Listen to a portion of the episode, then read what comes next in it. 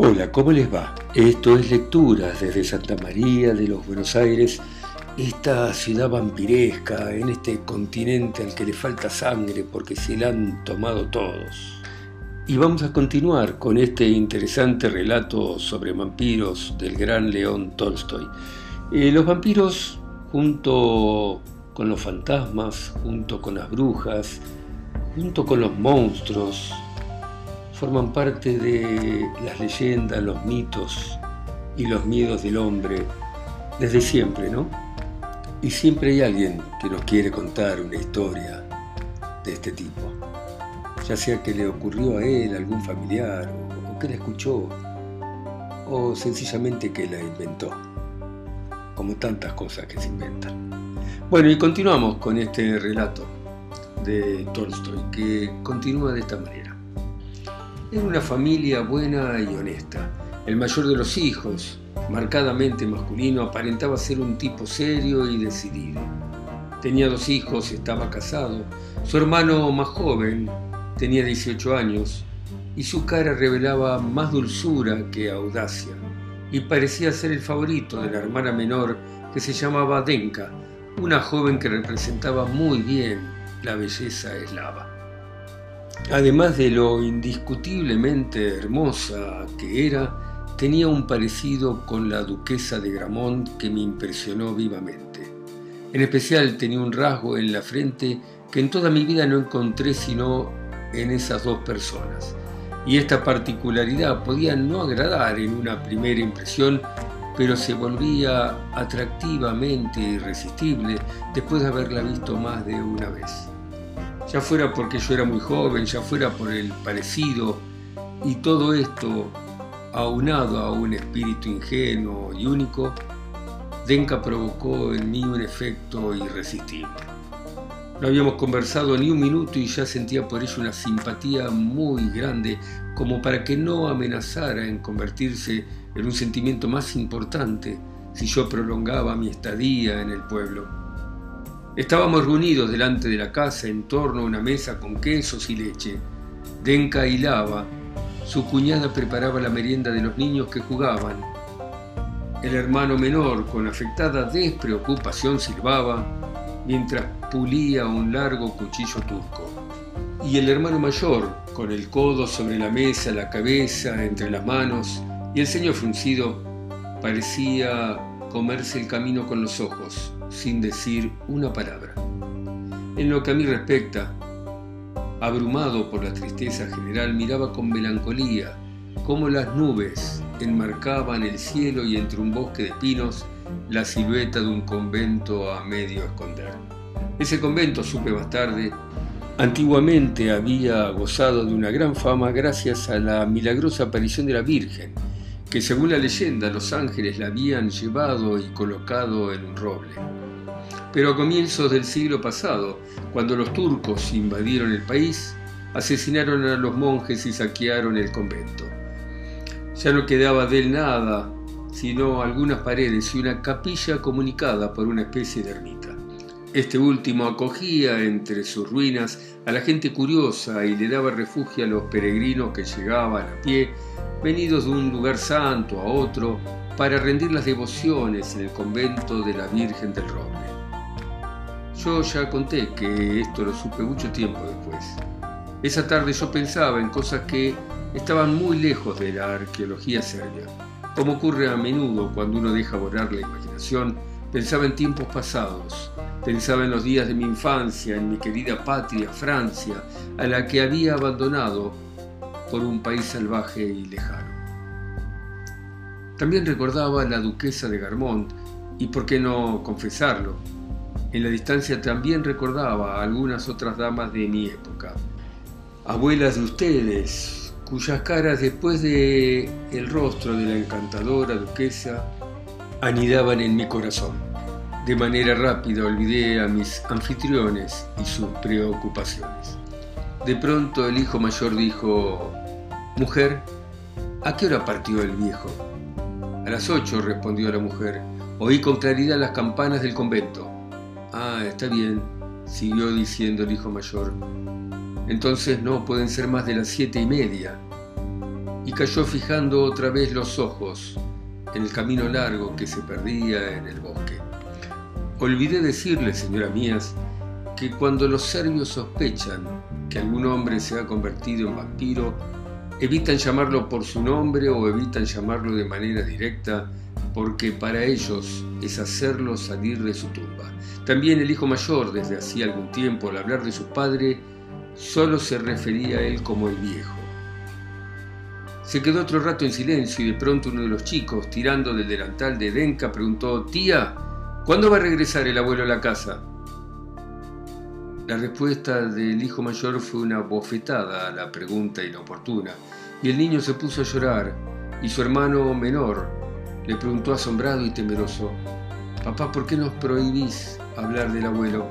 Otra bofetada le cerró la boca y los dos chicos se pusieron a chillar y la familia entera se hizo la señal de la cruz. Estábamos en eso cuando escuché las campanas del convento dar las ocho. Apenas el primer toque resonó en nuestros oídos, vimos una forma humana que salía de la espesura del bosque y avanzaba despacio hacia nosotros. Alabado sea Dios, es Él, gritaron Denka, el hermano menor y la cuñada. Dios nos guarde, dijo el hermano mayor preocupado, ¿cómo saber si pasaron los diez días o no? Todos lo miraron con horror mientras la forma humana seguía acercándose. Era un viejo de gran altura, con un plateado bigote, la cara pálida y severa, y se acercaba a duras penas con la ayuda de un bastón.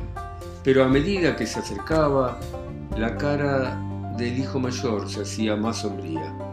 Y una vez que el recién llegado estuvo cerca, se plantó y recorrió a su familia con unos ojos que parecían no ver de tan apagados y hundidos que estaban en las órbitas.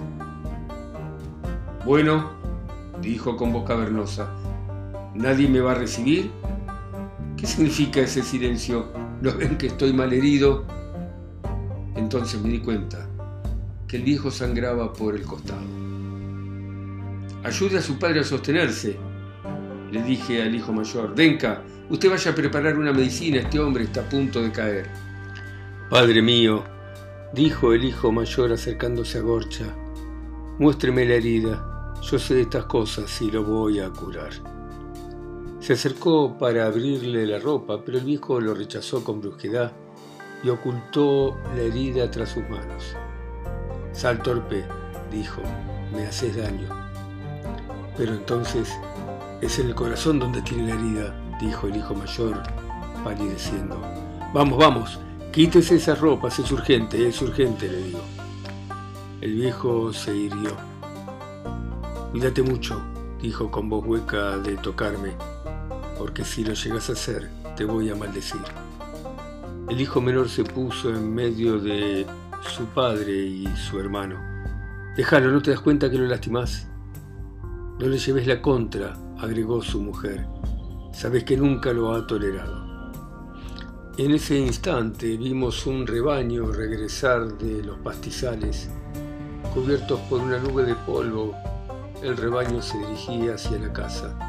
El perro pastor que lo conducía o no reconoció a su viejo amo o por un motivo desconocido, desde el momento en que percibió la presencia de Gorcha, se detuvo y completamente erizado empezó a aullar como si estuviera viendo algo sobrenatural. ¿Qué le pasa a ese perro? dijo el viejo cada vez más enojado. ¿Qué es todo esto? ¿Me convertí en un extraño en mi propia casa? Diez días pasados en la montaña me cambiaron al punto que ni siquiera mis perros me reconocen. ¿Oíste? dijo el hijo mayor a su mujer. ¿Qué cosa? ¿Que reconoce que pasaron diez días? No, pero si regresó dentro del plazo fijado. Está bien, está bien, yo sé lo que tengo que hacer. Como el perro seguía aullando, gritó, maten a ese perro, ¿no me escuchan? El hijo mayor no se movió, pero el menor se levantó llorando, tomó el arcabuz de su padre y disparó. El perro rodó por el suelo muerto. Era mi perro preferido, dijo en voz baja. No entiendo por qué has querido que lo asesine. Porque lo merecía, dijo Gorcha. Vamos, quiero entrar, hace mucho frío. Mientras todo esto sucedía, Denka preparó para el viejo un caldo hecho de aguardiente hervido con peras, miel y raíces. Pero su padre la rechazó con asco. Mostró el mismo asco hacia el plato de carnero con arroz que le sirvió el hijo mayor y finalmente se sentó en un rincón del hogar, murmurando palabras incomprensibles. Un fuego hecho con astillas de madera chispeaba en la chimenea y alumbraba el rostro pálido y derrotado del hombre viejo, y sin la luz del fuego se hubiera dicho que era la cara de un muerto. Denka fue a sentarse junto a él. Padre, le dijo, no quiere tomar alguna cosa ni descansar. ¿Y si nos contara entonces sus aventuras en las montañas? Al decir esto, la joven sabía que tocaba un punto débil, porque al viejo le encantaba narrar historias de combates y de guerras entonces se dibujó una sonrisa en los labios descoloridos, aunque sus ojos permanecieron sin expresión. Pasando las manos por los hermosos cabellos blancos, contestó, Hija mía, sí, sí, Denka. Me gustaría mucho contarte lo que sucedió en las montañas, pero será otro día porque estoy demasiado cansado. Pero te voy a adelantar que Alibek ya no existe y que lo asesine. Si alguien lo duda, siguió el viejo paseando la mirada sobre su familia, aquí está la prueba. Desató una especie de alforja que tenía colgada en la espalda, de la cual sacó una cabeza cruel y pálida que no excedía en estas características al rostro del hombre viejo. Nos dimos vuelta horrorizados y el padre se le entregó al hijo menor. Toma, le dijo, Pon esto encima de la puerta para que la gente que pase sepa que Alibeque está muerto y que los caminos ahora están limpios de bandidos, exceptuando, claro está, a los genízaros del sultán. El hijo menor acató la orden con repugnancia. Ahora entiendo, dijo el viejo, que ese pobre perro aullaba porque olfateaba la carne muerta. Sí, el perro olió carne muerta, respondió el hijo mayor con tristeza. Había salido sin que nos diéramos cuenta y en ese momento entraba llevando en la mano un objeto que parecía una estaca y fue y la depositó en un rincón. No estarás pensando, le dijo su mujer en voz baja, espero. Hermano, añadió Lenka, ¿qué vas a hacer? No, no harás nada, ¿verdad? Déjenme, respondió el hermano mayor. Yo sé lo que debe hacerse y no haré nada que no sea necesario. Bueno, dejamos acá este relato muy interesante, la familia en tensión, porque el viejo ha regresado justo en los 10 días y el hermano mayor duda si no será un vampiro. Y el mismo viejo había dicho que lo matasen en caso que regresase después de los 10 días. Bueno, veremos qué pasa mañana. Espero que les resulte interesante. Chao. Hasta mañana. Chao. Gracias por oírme.